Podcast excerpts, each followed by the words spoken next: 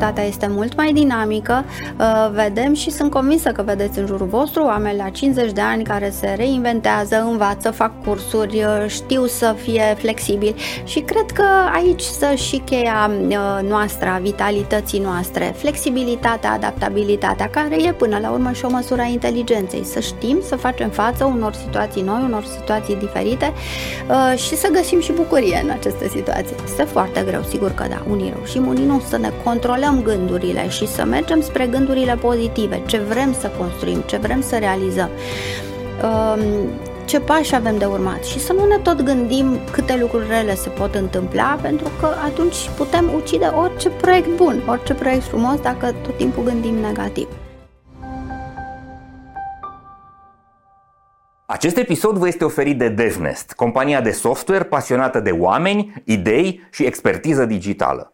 Cu toții am crescut cu întrebarea ce vrei să te faci când o să fii mare. La Devnest, răspunsul este orice, pentru că exact asta este Devnest, un spațiu transparent și plin de oportunități, unde oamenii sunt în centrul tuturor acțiunilor și proiectelor. Este comunitatea unde descoperi ce te interesează și aprofundezi ce te pasionează. Un cuib în care cresc sănătos oameni, cariere și soluții tehnologice. Devnest înseamnă evoluție și dezvoltare. Creăm oportunități, construim o comunitate. Servus! Bun găsit la Hacking Work! Eu sunt Doru Șupeală. Ești la primul podcast din România care vorbește cinstit, clar și curajos despre piața muncii, adică despre relațiile dintre angajatori și angajați în fiecare dintre secundele și momentele care sunt importante pentru noi. Petrecem la muncă o mare parte din viață și ne dorim prin acest podcast să vă aducem oameni interesanți, povești fascinante și idei valoroase care să vă ajute să transformați modul în care lucrați, echipa în care lucrați și filozofia lucrului, muncii voastre, astfel încât să vă bucurați de muncă, să mergeți mai mult la serviciu și mai puțin la scârbiciu. Unul dintre lucrurile cele mai importante care sunt pe agenda discuțiilor în ultima vreme este relația dintre muncă și sănătate, stare de bine. Și pentru asta, astăzi am un invitat absolut special. Servus, Anca! Servus, Doru! Să vă prezint pe Anca Hâncu. O cunoașteți cu siguranță probabil de la Antena 1, apare foarte des în emisiunile matinale cu rubrică despre nutriție. Anca este medic generalist nutriționist, președinta Asociației Medicale de Prevenție prin Stil de Viață Sănătos, fondată în 2019 chiar de ea. Este reprezentantul României, dar și secretar general în bordul european al Lifestyle Medicine Organization. A scris o carte, Medicina Stilului de Viață și Bolile Cronice, prevenție, dar și tratament. Este primul manual pe acest subiect la nivel european. Are o listă impresionantă de publicații și de prezentări la conferințe internaționale de medicină. Anca are, pe lângă studiile medicale, și studii de management. Are un master în nutriție la Cluj și doctorat în nutriție la Universitatea Carol Davila din București. Un om cu expertiză foarte bogată. Dar Anca este și, de foarte recent, coordonator al Centrului pentru Medicina Stilului de Viață Better Me din rețeaua MedLife. Și o să pornim de aici, Anca. Este o schimbare profundă în modul în care înțelegem sănătatea și relația noastră cu munca în privința sănătății. Odată cu pandemia am început, mulți dintre noi, să fim un pic mai conștienți de importanța sănătății și a grijii față de noi, și aș vrea să știu cum a venit ideea asta sau cum ați pornit construcția asta, care mi se pare foarte importantă și valoroasă. Organizația Mondială a Sănătății explică prin definiția sa că, de fapt, starea de sănătate nu înseamnă doar absența bolii, înseamnă și o stare de bine, o stare de bine emoțional, o stare în care omul se simte împlinit. Ei, această împlinire are legătură cu ceea ce înseamnă medicina stilului de viață, pentru că prin medicina stilului de viață ce facem? Facem prevenție, tratament, dar și remisia bolilor în anumite cazuri, a bolilor cronice, a bolilor cauzate de stil de viață nesănătos. 2/3 din bolile cronice sunt cauzate de stilul de viață incorrect și iată că prin medicina stilului de viață reușim să le ținem sub control, reușim să le tratăm, reușim să le prevenim, bineînțeles, și nu în puține cazuri chiar să anihilăm aceste boli. Remisie se numește.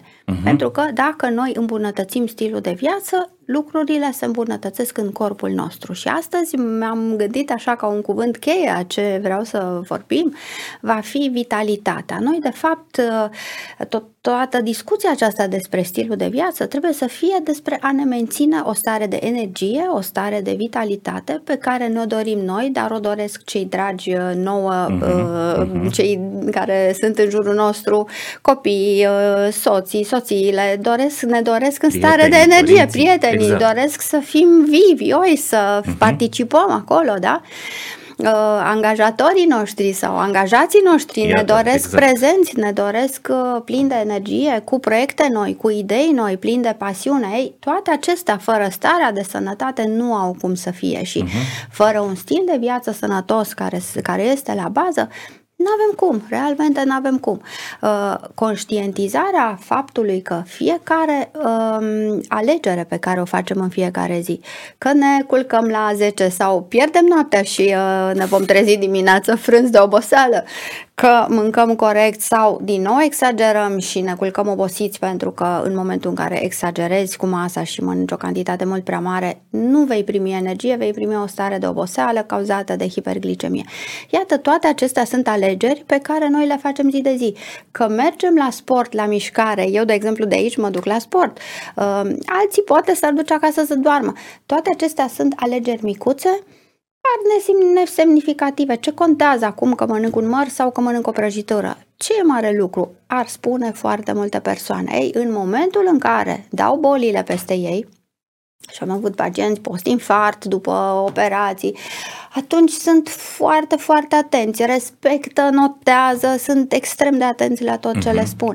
Dar hai să începem să prevenim, conștientizăm cât de important este ceea ce facem în stilul nostru de viață, prevenim și atunci nu ajungem la multe din patologii. Este mult mai eficient și pentru societate, este în momentul în care faci analizele la timp, vezi unde ar fi niște probleme, începi să ai un plan alimentar, să mănânci corect, deja lucrurile decurg altfel. Mi se pare foarte folositoare și extrem de benefic această înceată, dar totodată decisivă schimbare de mentalitate, pentru că începem să înțelegem că a te ocupa de sănătate trebuie să se întâmple nu doar când ai deficiențe, când simți că te doare ceva sau când, nu știu, nu mai poți să faci anumite activități, ci... Și pandemia a fost cea care a scos la lumină lucrurile acestea și foarte mulți și-au dat seama și au avut și această perioadă de introspecție probabil, plus că în perioada pandemiei multe persoane stând acasă, stând mai izolați, fiind un sedentarism absolut excesiv, foarte mulți au crescut în greutate, cel puțin 6-7 kg și au avut și mai mare nevoie de consiliere nutrițională. Exact. Uite, am să citesc o bucățică din ce am scris noi în newsletterul Hacking Work despre inițiativa voastră, pentru că vreau să vedem ce anume faceți voi în acest centru și în ce fel abordați relația asta cu oamenii activi, profesional, care nu neapărat sunt bolnavi și eu vreau să înțeleagă de ce ar trebui să vină la noi, să aibă grijă, cu ce îi putem ajuta. Să gândească, să anticipeze, cumva să aibă grijă de sănătatea lor înainte ca sănătatea lor să le dea semnale de alertă. Corpul săracul de semnale. MedLife a lansat primul centru de medicină a stilului de viață din România. Centrul se numește Better Me, este deschis la București în hiperclinica MedLife din Floreasca, foarte aproape de toate acolo în miezul evenimentelor din toate București. Companiile mari, cumva pentru bucureștenii cei mai mulți este foarte accesibil. Este și în regim online, deci puteți să aveți servicii și pentru toți ceilalți care sunt în țară. Am deja consultații online pentru cei asta din țară. Foarte bun. Abordează modern specialități medicale și non-medicale colaterale, da, care au impact asupra stilului de viață. Nutriție, psihologie, somnologie, activitate fizică, adicții, mindfulness, devenind unul dintre puținele astfel de unități medicale certificate la nivel european. Deci da, o premieră în România și... O premieră în România, iar la nivel european este un început, pentru că este nevoie de acest gen de centre. Nevoia a fost identificată în mai multe țări. Este destul de greu să creezi așa ceva și de aceea am fost foarte, foarte bucuroasă când am reușit să punem la oaltă pasiunea mea cu profesionalismul și cu un sistem bine pus la punct, care înseamnă sistemul MedLife. Bun. Centrul se adresează atât persoanelor sănătoase în vederea îmbunătățirii stilului de viață, cât și persoanelor care au anumite patologii supraponderalii, da, cei cu afecțiuni cronice, persoane cu diverse alte suferințe medicale. Echipa multidisciplinară alcătuită din medici nutriționiști, medici de medicină sportivă, kinetoterapeuți, medici cu competențe în somnologie, gastroenterologi, cardiologi, specialiști în sănătate mentală, practic acoperiți tot spectrul major al bolilor contemporane. Avem acolo și clinica, avem și laborator de analize. Este tot sistemul MedLife care cooperează și care ne ajută, și este foarte ușor când ai o colaborare multidisciplinară să ajuți pacientul foarte repede, pentru că de fapt acesta a fost și gândul. Vine pacientul și pleacă rezolvat, adică nu stăm să ne gândim, eu îi spun clar și el este direcționat ce pași are de urmat, cum, și primește soluția pentru a-și îmbunătăți viața, pentru problemele pe care le are. Identificăm sigur patologia și atunci începem și haideți să vă descriu puțin cam ce se întâmplă în centru. Exact. Da? Hai să vedem. Practic facem o evaluare a compoziției corpului printr-un aparat modern, un aparat de bioimpedanță foarte performant, prin care, ca urmare a trecerii curentului electric prin corp, identificăm masa grasă, masa slabă, sigur greutate, toți parametrii, și grăsimea viscerală. Este un parametru foarte important care arată riscul cardiovascular, arată riscul de fibrilație atrială și pentru managerii ocupați 35-40 de ani, care încep să pună puțin pe abdomen, să fie stresați, poate mai și fumează, este un parametru vital. Vedem acolo imediat grăsimea viscerală pe roșu, este semnalul de atenție, știm că avem de lucrat acolo. După deci ce facem scanner, această seamănă, dar nu, este aparat de bioimpedanță, dar asta nemedicală. Cea mai bună comparație este un scanner, da? Adică un aparat care nu este intruziv, okay, se așează și vede masa grasă, masa musculară, foarte importantă, da? Okay. Distribuția pe membre. Am înțeles. Și voi primiți aceste date și puteți să vedeți cam care sunt ariile de, le vedem împreună, de sensibilitate, da, de risc, da, de îmbunătățire indiscutabil. Exact. Okay. După aceea mai facem o măsurătoare, durează vreo 15 minute, calorimetrie indirectă. Este o măsurătoare care se face în foarte puține clinici din România, trebuie să remarc, și măsurătoarea de bioimpedanță este destul de rar realizată, adică vreau să subliniez că acestea sunt un anume gen de aparate destul de performante și foarte moderne. În puține clinici există asemenea dotare. Și atunci apare pacientul în fața mea cu toate continuarea serviciilor, că poți să ai rezultatele, dar trebuie să știe cineva să le interpreteze. Și atunci apare pacientul la mine în cabinet cu toate aceste investigații făcute. Indirectă. Adică se măsoară schimbul de gaze, se pune un clopot așa de plastic pe față, se măsoară dioxidul de carbon expirat și se identifică rata metabolismului bazal. Adică cantitatea de energie de care are nevoie corpul nostru pentru o zi întreagă, dacă ar sta pe un pat fără să facă nimic. Vă dați seama că acest nivel de energie este baza de la care pornesc eu în momentul în care doresc să-i calculez un nivel recomandări nutriționale și un nivel caloric pentru a-l scădea în greutate, pentru a-l menține sau pentru a-l crește în greutate. Am înțeles. Și cumva aici apare și zona asta de personalizare. Exact. Mai avem și respiratory quotient sau coeficientul respirator, care identifică chiar și ce a mâncat mai mult pacientul în ultima perioadă, mai multe grăsimi, mai mulți carbohidrați și tot așa de acolo mai pornesc eu cu recomandări. După care începem și sigur discutăm cu pacientul tot ceea ce am identificat, că vedem că este supragreutate, că este obezitate, îi explic ca să înțeleagă, pentru că percepția obezității nu este suficient de clară în România. Este percepută ca o fiță estetică și nu suficient ca o boală. Obezitatea este o boală, nu este un moft estetic și trebuie să-i acordăm atenție.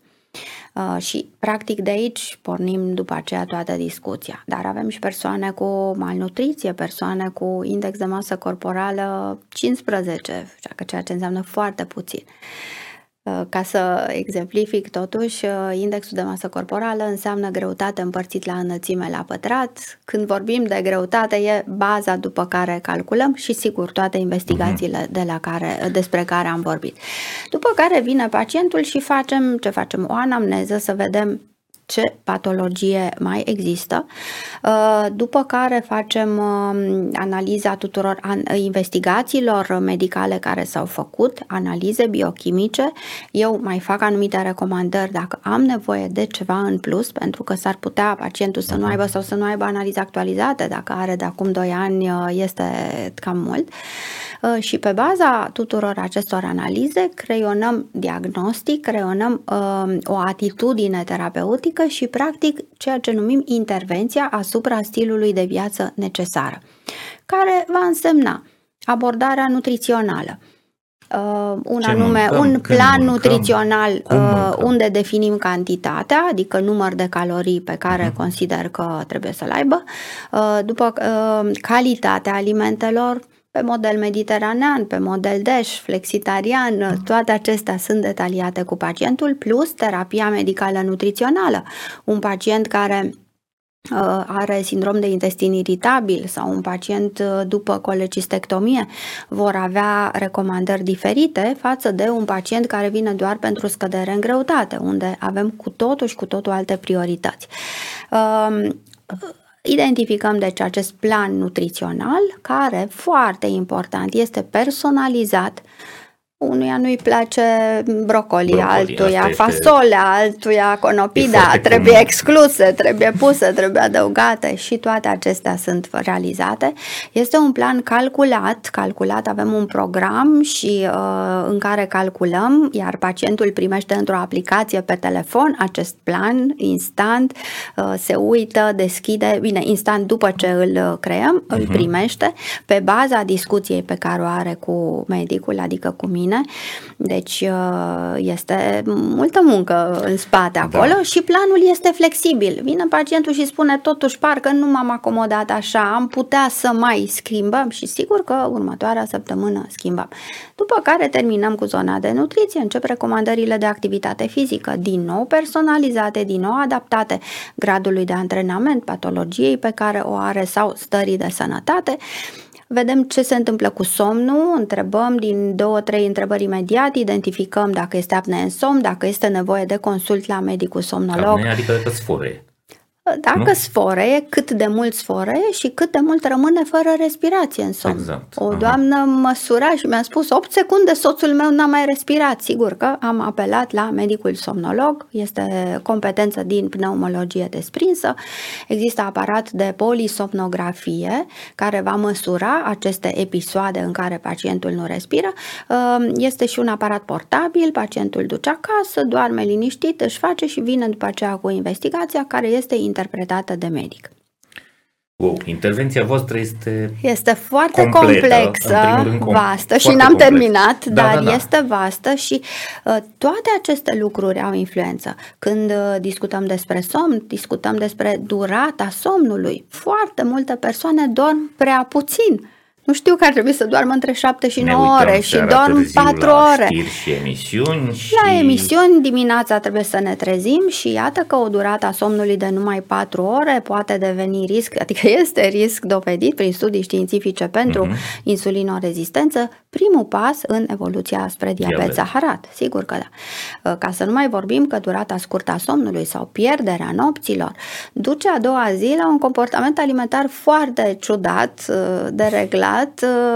Toată lumea simte acea lipsă de somn ca o lipsă de energie și atunci toată ziua mănâncă cafele și snacks-uri gustoase, noi le numim hiperpalatabile, adică diverse ciocolate sau fiecare pateuri sau unii merg spre gras și sărat, alții spre dulce. Se duc direct la raftul cu Red Bull sau mă rog cu energizante. Da, energizantele extrem de periculoase, energizantele astea, excesele de cafeină foarte periculoase și iată cum apar acumulări de kilograme fără să ne dăm seama, noi trăgând poate prea mult de corpul nostru, vrând să facem, sunt persoane care își mai dau doctorate, lucrări, stau noaptea, sigur tot timpul simțim că vrem poate să facem mai mult, dar undeva e bine și e important pentru sănătate să ne găsim un echilibru, pentru că corpul nostru va suferi și ne va da mesaje la un moment dat. Da.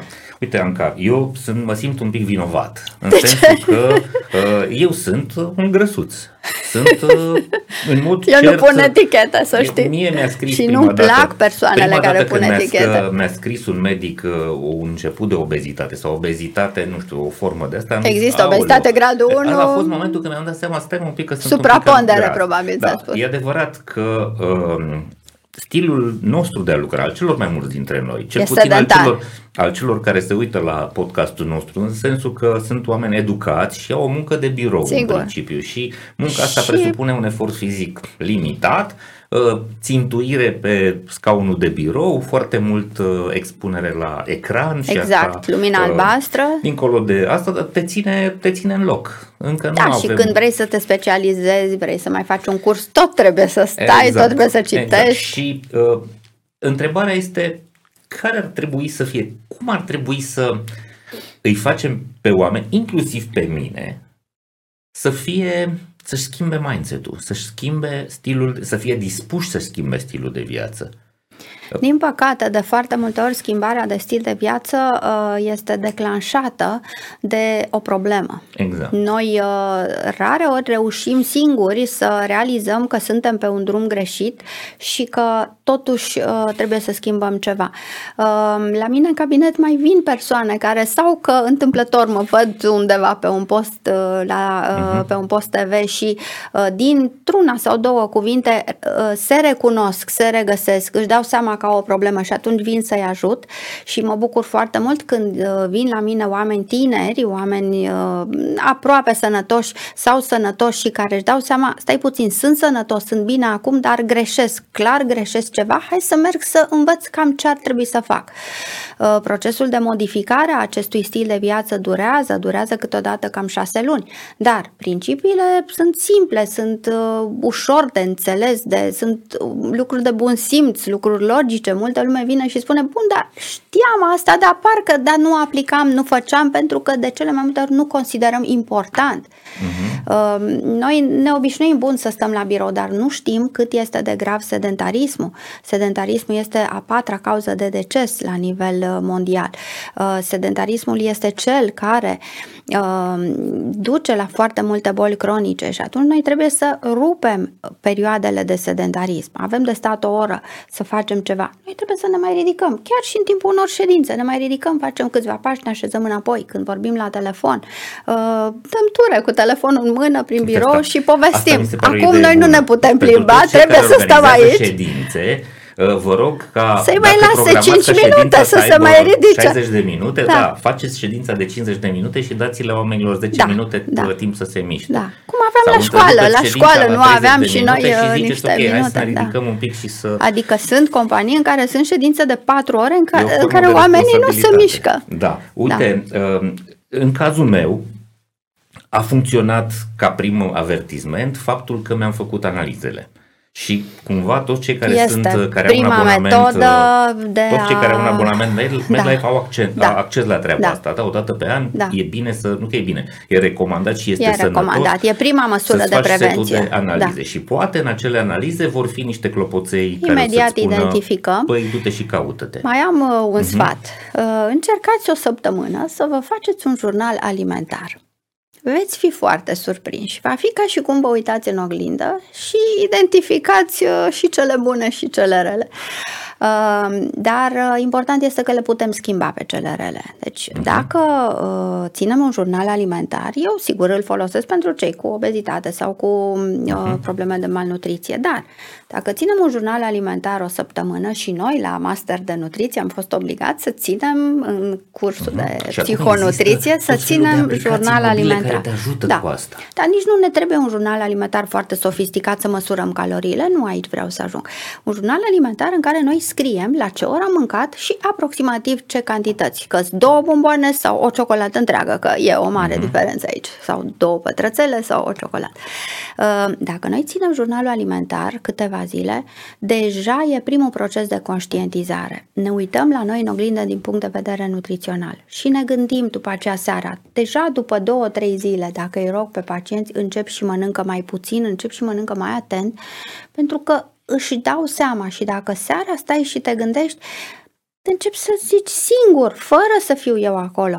Dar de fapt de ce să fac aceste lucruri care le fac împotriva mea? Câteodată am senzația că mă răsfăț, că îmi petrec, că mănânc, așa. Și după aceea îmi dau seama că toate se întorc împotriva mea. Și noi nu vrem să facem lucruri împotriva noastră, doar că de multe ori nu știm să le facem pentru noi. Și cam asta învăț eu pe oamenii care vin la mine, să facă lucruri pentru ei și nu împotriva lor. Și să se pună pe ei prioritate, că dacă noi suntem sănătoși, putem face totul pentru cei din jur. Se pare remarcabil că, dintr-o altă perspectivă, una medicală și științifică, spui exact același lucru pe care îl spune prietenul meu bun, Dragoș Pătraru. Băi, oameni buni, sănătatea și prelungirea duratei de viață începe de la sală, dar nu de la sala de forță sau de fitness, ci de la sala de mese. Din bucătărie. Sigur, trebuie prima dată să ai grijă ce mănânci. Dragoș spune asta, întâi mănâncă în mod înțelept, ai grijă ce bagi în tine și apoi cu siguranță e bine să te duci la sală și să continui să-ți ajuți corpul. Însă dacă mănânci ca un purcel, degeaba te duci la sală, pentru că nu o să reușești să faci mare lucru. Sala singură nu ne ajută să slăbim, în schimb, activitatea fizică constantă crește chiar performanța cognitivă, ne face să fim plini de energie, activează toate sistemele bune, este un antiinflamator natural. Știți procesul acela de inflamație care este practic declanșat de tot ce mâncăm noi aiurea, prea gras, prea dulce, prea procesat. Totul declanșează procesele inflamatorii care duc la bolile cronice. Și atunci, făcând mișcare, am avut o vreme în care eram atât de dornică să-i stimulez pe pacienți și scriam rețete. Ei zâmbesc puțin, dar le scriu pe rețetă activitate fizică și le scriu cât și cum și ce activitate, pentru că, sigur, o persoană de 130 de kilograme, prima indicație va fi activitate fizică în apă, ca să nu-și distrugă articulațiile. Când vedeau pe rețetă și cu parafă și semnat, pentru că deja luau totuși lucrurile mai în serios și înțelegeau importanța activității fizice. Știu că este bariera timpului și sunt probleme și unde mă duc și sunt multe familii cu copii, cu foarte multe responsabilități. Poate la un moment dat și să stăm, să punem pe hârtie cu câte responsabilități ne încărcăm, cât putem duce, ce poate face poate și o bunică sau ce face mama, ce face tata, ce face... Să încercăm să facem puțină ordine în minte pentru sănătatea noastră. Un pic de ordine în minte cumva și să salvăm timp să timp și câștig timp pentru mine pentru și să-mi dau seama că poate să pierd timpul noaptea între 1 și 2 ca să văd un film pe care pot să-l văd a doua zi la 8 seara. Poate că n-are sens.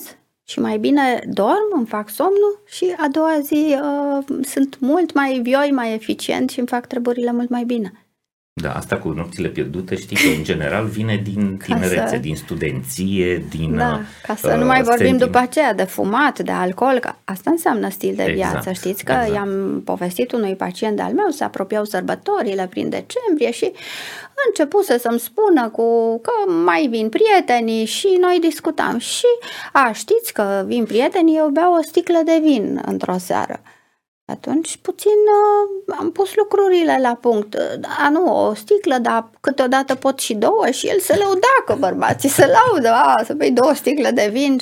Stați un pic, diferența între stil de viață sănătos în care poți ocazional un pahar seara, doamnele, două, domnii, dar nu în fiecare seară, dar deja peste 4-5 unități de alcool înseamnă alcoolism, deci deja o sticlă jumate, pahar de vin, da, nu halbă de bere, 150 de mililitri. Noi avem în casă pahar de 500 de mililitri. Da, și eu, da, exact.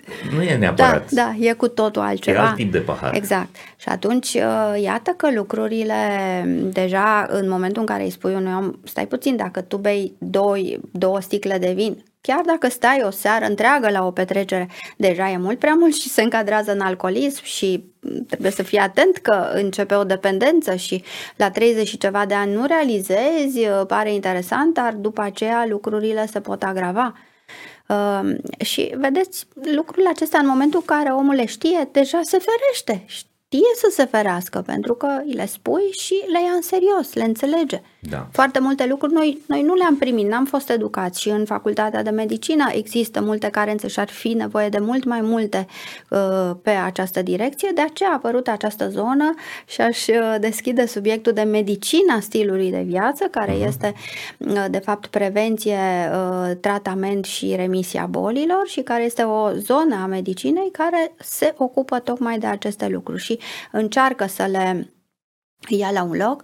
Subiectul a fost spus pentru prima dată de profesorul James Rippe, un cardiolog din Statele Unite, în 1989, după care a scris prima carte în 1999 și între timp a mai apărut un faimos profesor american din New York, Jeffrey Mechanick, tot așa pe tema de medicina stilului de viață, care de fapt ce înseamnă? Înseamnă că intervii asupra stilului de viață, dar numai prin metode bazate pe evidențe științifice, deci nu facem încercări, nu facem experimente, mergem numai pe ce este bazat științific și legat de stilul de viață, deci nu intervențiile farmacologice, nu cele chirurgicale, însă nu le exclude, deci dacă omul are nevoie de o intervenție chirurgicală pentru scoaterea colecistului, deci colecistectomie, sigur că va fi făcută. Și continuăm cu stilul de viață sănătos. Dacă are nevoie de tratament, de ceva, carențe, sigur că le vom face.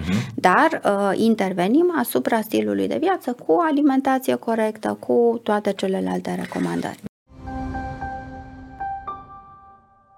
Acest episod vă este oferit de MedLife, furnizorul național de sănătate al României. Pentru că știe că sănătatea înseamnă echilibru pentru minte și trup, MedLife a lansat singurul abonament medical 361 de grade. Un abonament complet, cu acces la servicii de prevenție, sport și nutriție, dar și cu asigurare medicală inclusă. Prin acest abonament, MedLife susține dezvoltarea unui mediu de business sănătos în România. Iar împreună cu MedLife, prin fiecare episod al proiectului Hacking Work, vă oferim inspirație prin idei valoroase pentru organizații sănătoase. Încă foarte mulți dintre noi, și cred că mă număr între ei, gândim lucrurile doar pe o anume direcție, adică muncim și când se strică ceva mergem la medic, dar e nevoie să descoperim și aria asta, și partea asta. Da, adică hai să ne vedem ce ne face ce ne poate face mai puternici sau să ne dea mai multă stabilitate. Să ne dea vitalitate, ce spuneam la început. Ca să putem să muncim mai bine și să câștigăm timpul ăsta și energia asta și pentru partea când muncim. Să gândim, uite, putem face lucruri ca să fim mai performanți, ca să fim mai plini de energie, ca să ne păstrăm, pentru că de multe ori, și aici, dacă îmi dai voie, am să ajung la cartea profesorului. Una dintre cărți este profesorul David Sinclair, o mare personalitate medicală, care spune Why we age and why we don't have to. De ce îmbătrânim și de ce nu trebuie să lăsăm acest proces.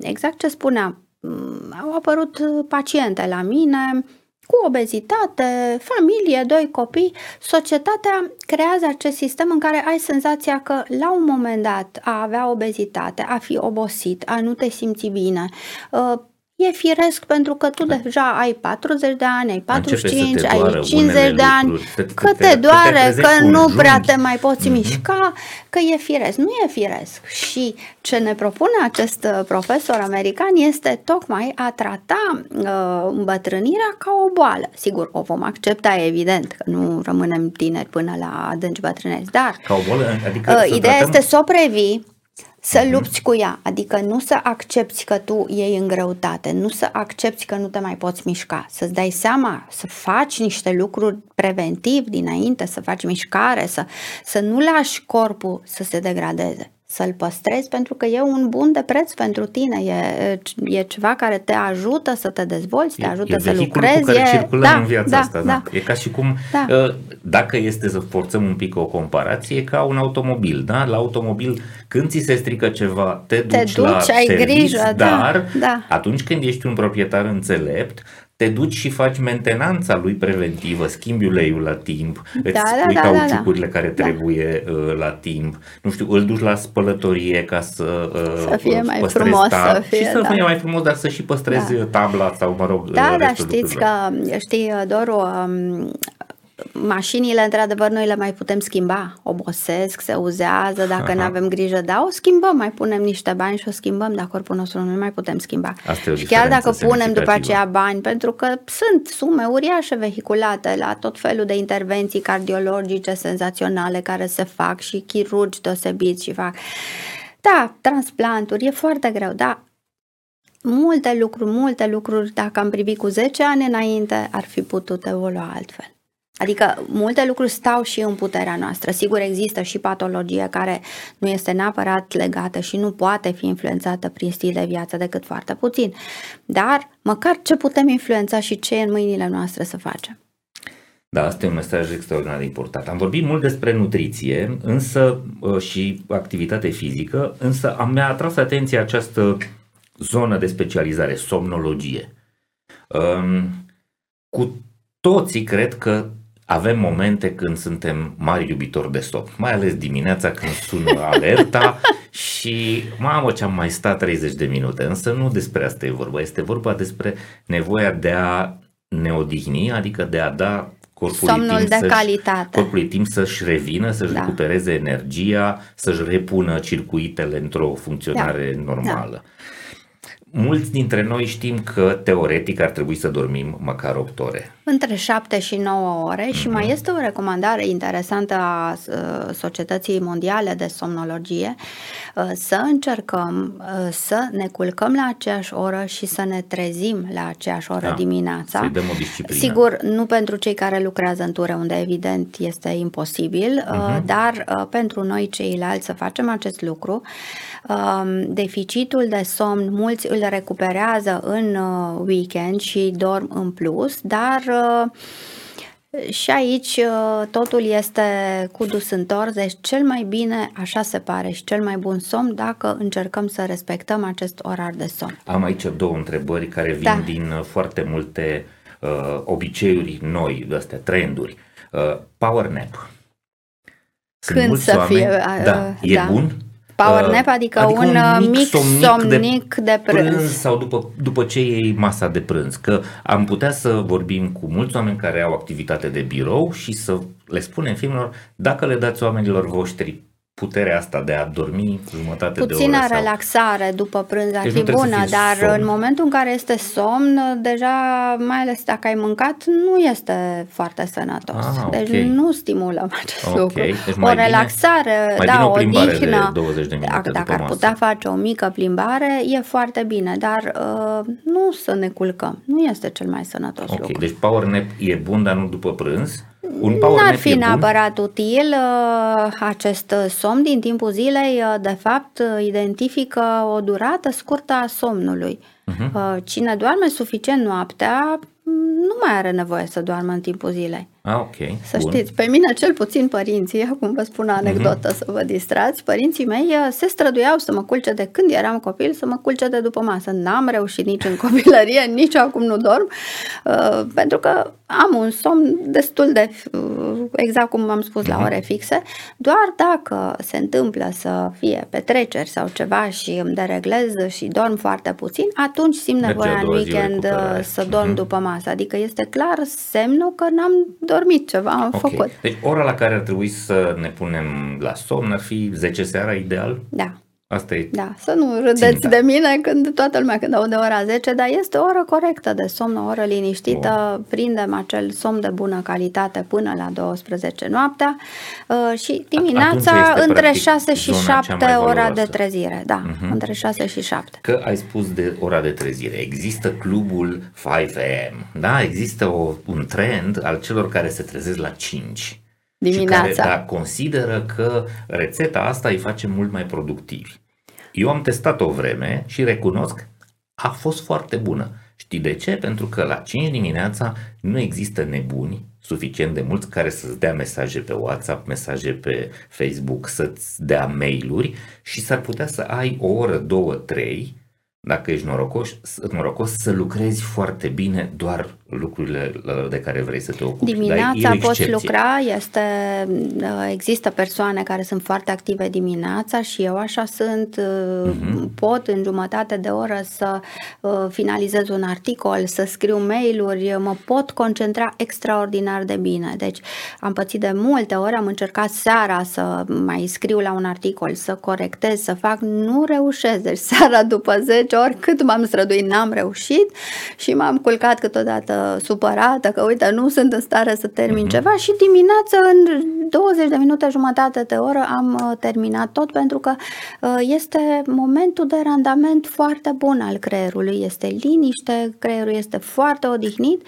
și putem folosi un timp să ne trezim ceva mai devreme pentru partea noastră spirituală sau învățăm ceva sau facem ceva pentru care... Dar ora de somn poate la 9, nu? Ca să rămână cele 8 ore. Să rămână 8 ore, adică sau ne culcăm la 10, ne trezim ceva mai devreme, poate fi ora 6 dimineața și dacă trebuie să fim doar la 9 să începem activitatea, tot ne ajunge ora. Am lămurit astea două lucruri ce țin de folclor, da? Hai să ne întoarcem. Somnologie. Puneți foarte multă știință aici și aveți deja foarte multe aparate. Este știință, există aparate, dar există și risc enorm. Este apnea în somn. Apnea în somn este o afecțiune foarte gravă care poate duce la deces. Există persoane cu apnee în somn, de foarte multe ori se asociază obezității severe, unde indicația este de a scădea în greutate rapid, urgent și atunci pacientul este motivat. În aceste tulburări de somn se pune un aparat numit Continuous Airway Pressure, Positive Airway Pressure, și atunci este un aparat cu presiune pozitivă continuă pe căile respiratorii care îl face pe acel om să poată dormi. Îi pune o mască pe față, doarme cu acea mască pe față și atunci poate dormi și nu mai apar episoadele de apnee. Ei, dar vreau să vă spun că acel aparat este foarte greu de suportat. Deci omul stă ca un fel de cosmonaut și trebuie să doarmă cu toată acea mască pe el. Nu e simplu și nu e frumos și oamenii sunt foarte triști când ajung la așa ceva. Dar partea bună, atunci devin motivați și atunci se trezesc. Hopa, stai puțin, să dorm toată viața cu masca asta pe față? Nu. Și atunci vin, sunt activi, fac activitate, mănâncă corect, pentru că le ajunge, cum s-ar spune, cuțitul la os. Da? De foarte multe ori nu suntem conștienți de problemele astea pe care le avem cu somnul, știi? Mulți de obicei aparținătorul, soțul, soția simte că sforăie, că stă și nu doarme și nu mai respiră și se sperie că a pățit ceva și atunci îl aduce, îi recomandă. Dar pentru cei care nu sunt într-un cuplu sau pentru cei în care ambii membri ai cuplului sunt suferinți sau nu dorm împreună, că se mai întâmplă și așa ceva. Se întâmplă, da, să avem camera prințului și camera prințesei. Totuși e nevoie de verificările astea, nu? E bine nevoie, să, dacă să nu de verificări, pic, sigur că da. Adică toate lucrurile acestea pot fi o investigație simplă, o vizită la centrul nostru de medicina stilului de viață ne face să fim atenți la niște lucruri, să vedem dacă totul e bine, e perfect, dar dacă nu, măcar ne trezește puțin ca să luăm atitudine mai repede decât momentul declanșator al unei boli. În momentul declanșator știm de obicei să luăm atitudine. Și ar mai fi, apropo de a lua atitudine, și conceptul acela de mindfulness, adică armonie, minte, corp, gânduri, emoții. De multe ori ne stresăm mult mai mult decât ar fi cazul și cred că la o conferință din asta de leadership am auzit conceptul, era un luptător care fusese în Irak și care ne-a spus, bun, toată lumea, evident, îl întreba, dar nu erai stresat acolo, nu ți era frică? Și ne-a spus, stresul este în mintea noastră, pentru că eu știam ce proceduri am de făcut, ce pași, unde trebuie să intru, ce am de executat și mă concentram pe ce am de făcut. În momentul în care reușim, da, este foarte greu, sigur că da, unii reușim, unii nu, să ne controlăm gândurile și să mergem spre gândurile pozitive, ce vrem să construim, ce vrem să realizăm. Ce pași avem de urmat și să nu ne tot gândim câte lucruri rele se pot întâmpla, pentru că atunci putem ucide orice proiect bun, orice proiect frumos, dacă tot timpul gândim negativ. Și aceste lucruri se pot învăța cu un psihoterapeut, cu un psihanalist, cu un psiholog. Sigur, există și cazuri de depresie unde apelăm. Noi colaborăm și cu centrul Mindcare, tot în cadrul MedLife, de aceea spuneam că e important acest sistem MedLife, pentru că sunt profesioniști la îndemână peste și tot și noi apelăm imediat la profesioniști din rețea pe care îi cunoaștem, cu care colaborăm, iar acești medici pot să ofere și tratament medicamentos pentru anumite stări de anxietate, depresie, pe care la un moment dat oamenii nu le mai pot gestiona, că într-adevăr sunt și situații dificile. Ai ajuns la un subiect care mi se pare important și despre care vorbim foarte des în episoadele noastre. Stresul, din câte știu, este astăzi deja a doua cauză de mortalitate, a doua boală cea mai gravă din lume. Foarte gravă. Da. Și tot setul ăsta de afecțiuni psihice, stres, anxietate, depresie, burnout, este o descoperire pentru foarte mulți dintre noi, o descoperire recentă, odată cu pandemia, odată cu mai mulți factori influențează aici, bombardamentul ăsta digital, expunerea foarte lungă și intensă la ecrane, la televizor, la comunicare digitală, mesaje, notificări. Comunicarea impersonală, pentru că de fapt toate aceste sisteme ne ajută, de fapt noi comunicăm impersonal mult mai mult și relațiile interumane sunt schimbate. Da. Generațiile mai micuțe comunică mult mai mult prin toate aceste facilități și mai puțin față în față și nu e tocmai bine. Da, asta duce la foarte multe complicații. Însă, noi vedem această situație ca una, din nou, care seamănă cu problema pe care am descris-o la zona asta de conștientizarea obezității sau a problemelor de greutate. Observăm târziu, mama, am început să-mi dau seama, sunt stresat, am o depresie sau am momente de anxietate. Observăm târziu, nu recunoaștem, nu conștientizăm și ne speriem. Ne ducem să ne tratăm când lucrurile deja s-au instalat. Da. Și din păcate, în felul ăsta înțeleg și cele mai multe organizații acest nou concept de well-being. Le dăm oamenilor cumva resurse și acces la programe după ce vedem că i-am ars. Și cumva mă bucur foarte tare că voi ați început să puneți problema invers. Haideți să anticipăm lucrurile astea. Exact, veniți să discutăm. Așa mi se pare potrivit și mi se pare că acest centru pe care noi la MedLife îl deschidem acum este foarte potrivit pentru companii care vor să-și țină oamenii sănătoși. Noi vom avea și prezentări în cadrul companiilor în care vom merge cu un aparat portabil de măsurare a compoziției corpului. Tocmai pentru a-i avertiza, a-i trezi, interesul de a veni la noi la centru, de a-și face o examinare completă care nu este nici foarte intruzivă sau și care este foarte simplu de realizat, nu este nici costisitoare, și pentru a înțelege ce se întâmplă cu corpul lor și a identifica, de fapt, am discuții zi de zi cu pacienți. Mici modificări în stil de viață pot aduce mari modificări pe sănătate. Da, în starea de bine, da, în energie personală. Și, repet, acest centru, care sigur beneficiază de pasiunea mea și dorința mea de a implementa lifestyle medicine, medicina stilului de viață în România, dar beneficiază și de tot sistemul MedLife, însă pe cine avem în spate, iată, așa cred că se arăt. Am ajuns la carte, este profesorul acesta fantastic, Jeffrey Mechanick, care va și veni în România în luna martie și care este de fapt mentorul nostru, pentru că el a scris cartea Cum să creăm un astfel de centru de medicina stilului de viață. Ei au acolo la Mount Sinai în New York. Ne străduim și noi să facem ceva asemănător. Faimosul Mount Sinai din New York, da? Iar noi ce facem? Noi vom avea și un consiliu științific, dânsul va fi președintele acestui consiliu științific, care practic reprezintă garanția că tot ceea ce facem noi în centru este de calitate, este conform studiilor științifice, meta-analizelor, este bazat pe știință și nu este așa ceva ieșit din niște gânduri. Mă bucur foarte tare pentru veștile astea, însă ceea ce cred că ar trebui poate să repetăm, da, este asta.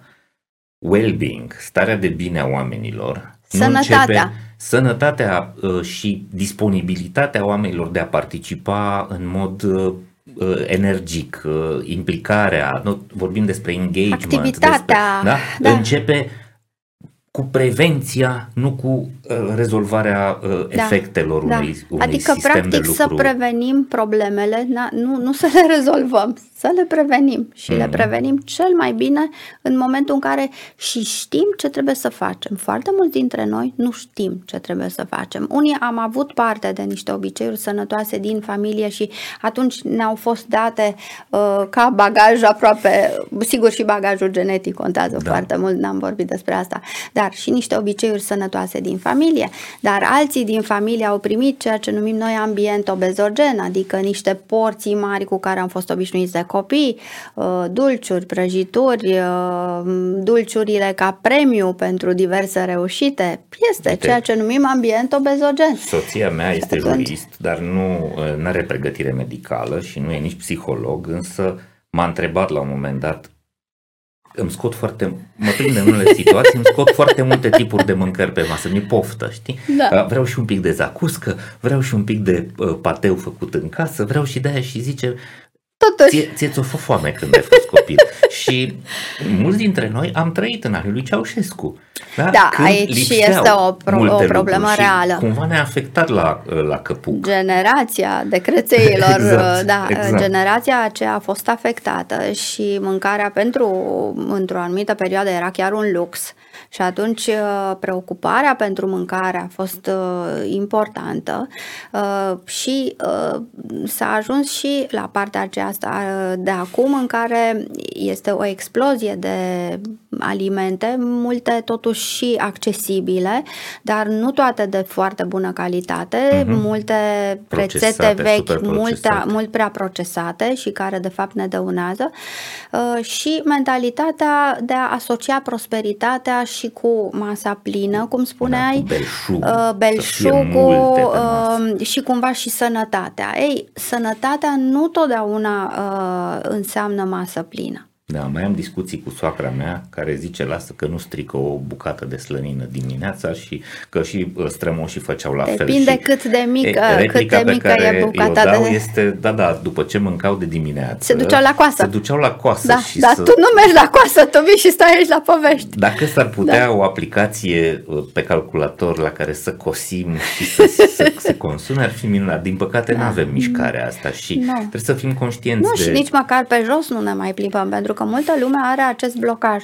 Activitate fizică înseamnă să mă duc la sală, păi asta înseamnă abonament, înseamnă costumație, înseamnă bani, înseamnă timp, e foarte greu. Nu pot.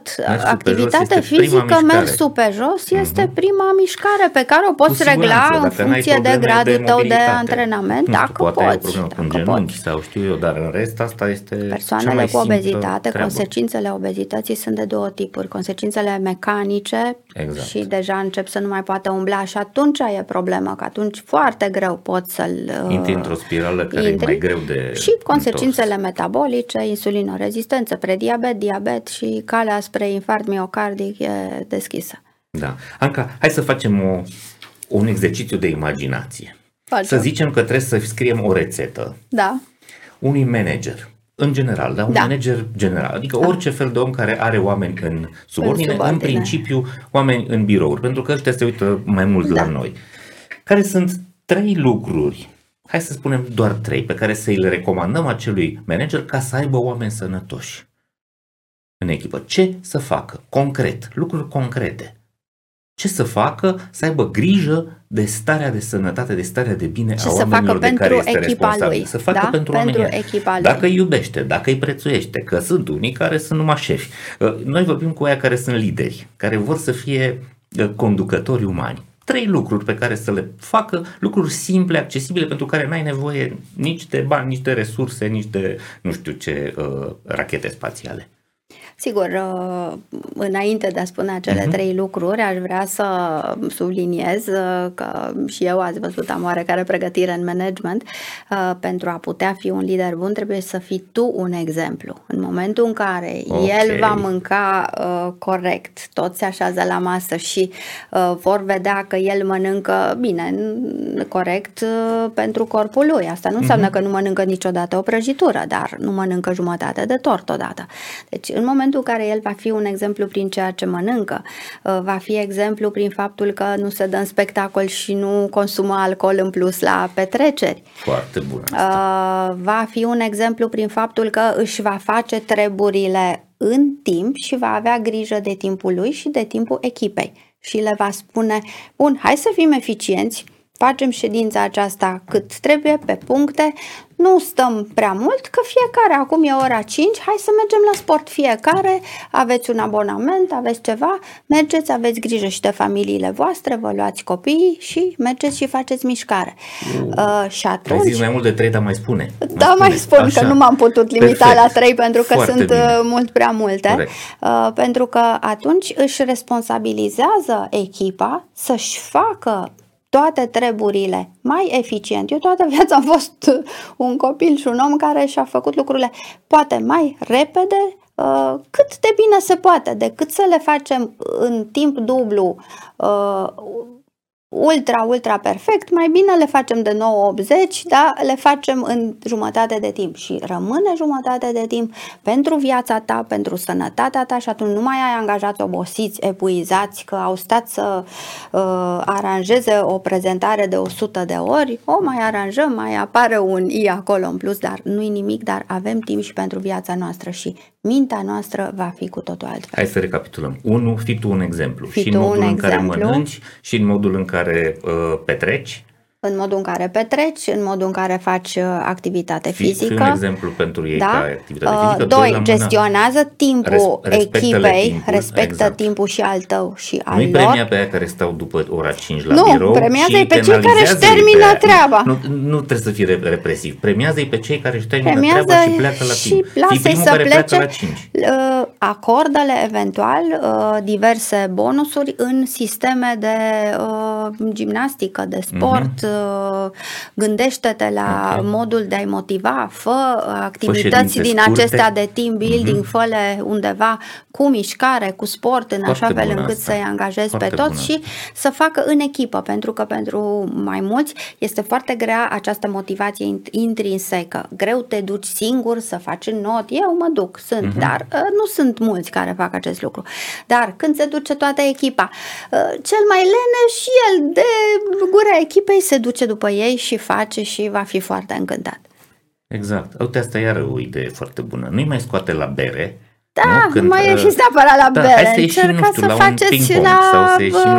Există, nu vreau să dau nume, există facilități, există săli de sport și noi în MedLife avem un sistem de săli de sport sweat foarte frumos, foarte drăguț, unde se pot duce grupe. Aha, adică echipa se poate uni și nu neapărat în jurul mai mese. Avem în jurul Bucureștiului zone cu piscină și se pot face lucrurile și diferit, axate pe mișcare, axate pe plimbare, axate pe alt gen de activitate.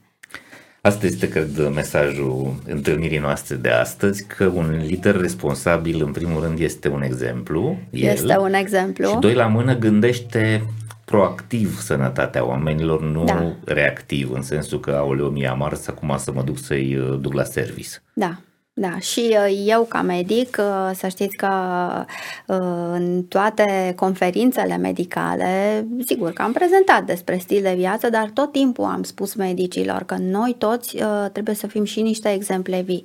Lumea se uită ce faci și... nu știu cât e de bine sau nu, dar ne mai și judecă, adică dacă vede un cardiolog care fumează, dar îi spune tu nu mai fuma, evident că acea credibilitate va fi foarte mică. Da, da, mi-a adus aminte de clișeul de pe vremea lui Ceaușescu cu medicul și cartușul de Kent.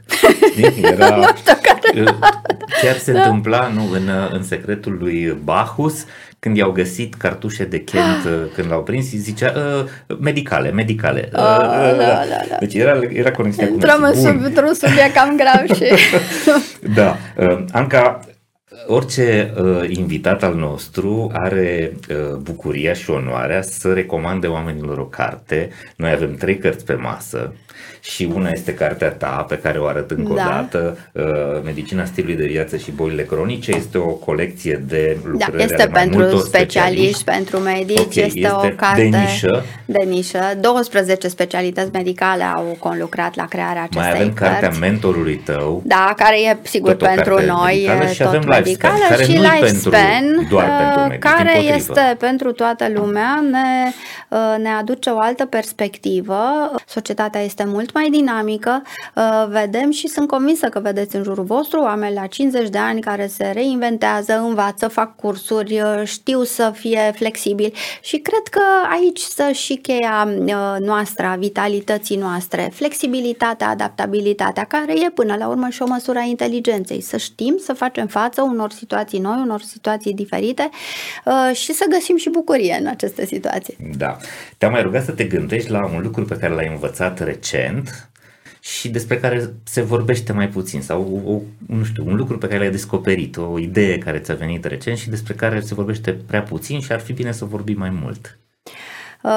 Da, tot ce facem aici în medicina stilului de viață, acum o să mă considerați poate puțin nișată pe zona aceasta, dar este multă știință în spate. Am făcut acest curs de acreditare pentru medicina stilului de viață la nivel european. Iată că sunt aceste lucruri legate de mindfulness și de exemplu mindful eating, de a mânca conștient, de a trăi conștient, care sunt foarte interesante. Eu tot citesc despre aceste lucruri și îmi plac foarte mult și nu sunt suficient de vizibile. Sigur, noi în centru discutăm, dar va fi interesant să vorbim mai mult despre acestea. Hai să traducem asta. Deci încerc să traduc eu așa pe românească mea. Deci mindful eating este să nu mănânci uitându-te la telefon, uitându-te la televizor, care ar însemna mindless eating, deci mănânci fără minte, să fii prezent acolo, nu mă bagi în tine, ci pur și simplu să te uiți la ce mănânci, mindful eating, te bucuri. Să mâncarea... fii mindful, adică să fii conștient, să mănânci responsabil, asumat, să te gândești înainte când pregătești. Nu să aduci chiar tot ce e în frigider pe masă, să te gândești ce ar fi bine să pun ca să fie, să-mi placă, în primul rând să-mi placă, dar să fie și o combinație sănătoasă.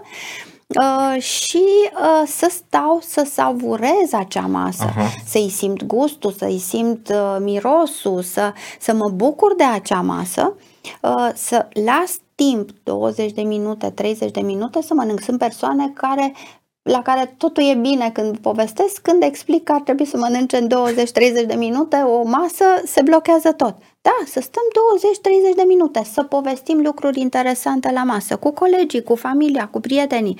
Nu să ne uităm pe telefon, dar de câte ori nu mergem la restaurant și vedem perechi care stau fiecare cu telefonul lui în față și mănâncă. Sunt convinsă că ai văzut. Da. Și acestea nu sunt comportamente sănătoase. De ce? În momentul în care eu mă uit pe telefon și mănânc, creierul meu nu mai percepe toate senzațiile plăcute, toată valoarea plurisenzorială a acelei mese și ce se va întâmpla? Creierul nu mai bifează masa și după aceea apare din nou senzația de foame, pentru că nu apare semnalul calitativ al acelei mese. Este cantitate și atunci apare din nou foamea. Am avut persoane care în jurnalul alimentar n-au pus o masă pentru că nu-și mai aminteau ce au mâncat, dar nu-și mai aminteau seara. Tocmai pentru că nu mai știau ce s-a întâmplat cu ei, că ei erau concentrați la cu totul altceva. Da. Este un timp al nostru, un timp de care avem nevoie, un timp pe care și angajatorul, și aici sigur, și angajatorul trebuie să se gândească masa de prânz. Deci masa de dimineață o ia acasă, o masă de prânz corectă, echilibrată, trebuie să fie cumva în companie. Și, repet, nu-i încurajați să stea până seara la 7 să mănânce acolo, încurajați-i să-și termine până la 5 și să plece acasă, că sunt mult mai eficienți. Bun. Te-am rugat să te gândești la o persoană care te inspiră. Să ne spui este acest personaj, este cumva, v-am spus, mentorul nostru al centrului și mă inspiră deja de când lucrăm împreună pe zona aceasta de medicina stilului de viață. Este profesor la Mount Sinai în New York, un om cu care colaborăm foarte bine pentru că un om care, sigur, este la un nivel extraordinar, a fost ani de zile președintele Societății Americane a Endocrinologilor și totuși și cu un om din România care vede că are idei și se mișcă și face, este o abordare foarte directă, foarte corectă și plină de profesionalism, cu foarte mult respect față de tot ce facem noi aici, a fost la conferințele noastre, a văzut, este impresionat de nivelul științific al oamenilor din România, că medicii români, să știți, citesc, se informează pe internet, prezentările noastre sunt la nivel de top. Și da, este Jeffrey Mechanick, da, un personaj de admirat. Am spus că va veni din nou, facem din nou o conferință, deci suntem plini de pasiune în tot ceea ce facem. Și MedLife aici în mare priză și în acțiune. Anca, îți mulțumesc tare mult. Și eu mulțumesc, Doru. Trebuie să fiu onest, a fost cea mai plăcută vizita a mea la un medic. Sunt destul de reticent, adică nu-i nimeni bucuros când merge la medic. Da, și ar fi bine să nu ajungă la medic. Am un prieten stomatolog care mi-e prieten foarte bun, cu el mă întâlnesc cu mare drag, dar în general când ne gândim că ne întâlnim cu un medic, ne gândim că deja este o problemă. Exact, și ar trebui să ne schimbăm un pic mentalitatea asta, pentru că s-ar putea să-ți dea omul la niște sfaturi, să-ți dea o idee foarte bună. Da, la noi la centru poți veni chiar dacă n-ai o problemă, dar vrei să-ți menții o viață frumoasă pe termen lung. Ok. Este ceva ce ai fi vrut să te întrebi și nu te-am întrebat sau ai un mesaj pentru cei care se uită la noi, care au văzut episodul ăsta așa la final? Mesajul ar fi să se bucure de viață și să se gândească foarte mult că pentru a se bucura de viață, să se bucure de fiecare clipă, dar pentru a se bucura de tot ce au, de tot ce construiesc, să-și respecte foarte mult corpul, sănătatea, viața, pentru că într-adevăr sunt de neprețuit și e greu să le repari, e mult mai bine să le prevenim și da, nu doar să caute sănătatea, să fie fericiți, le doresc să fie fericiți. Să căutăm fericirea și să avem grijă de noi. Să avem grijă de noi. Anca, mulțumesc tare mult! Cu multă plăcere! Dragii mei, mă bucur foarte tare că am avut acest episod pentru voi și sper să fi fost de folos cu informațiile pe care vi le-am dat, cu modelele pe care vi le-am prezentat și cu ideile pe care Anca și cu mine le-am pus aici pe masă pentru voi. Dacă v-a plăcut ce ați văzut sau dacă vi se pare folositor, dați vă rog frumos acest conținut și colegilor și mai ales șefilor voștri, pentru că am vorbit pentru ei și vreau să vă urez să fiți sănătoși, voioși și mintoși și să ne vedem cu bine la următorul nostru episod. Servus! Urmărește episoadele Hacking Work pe YouTube, Spotify și celelalte platforme de streaming. Abonează-te acum!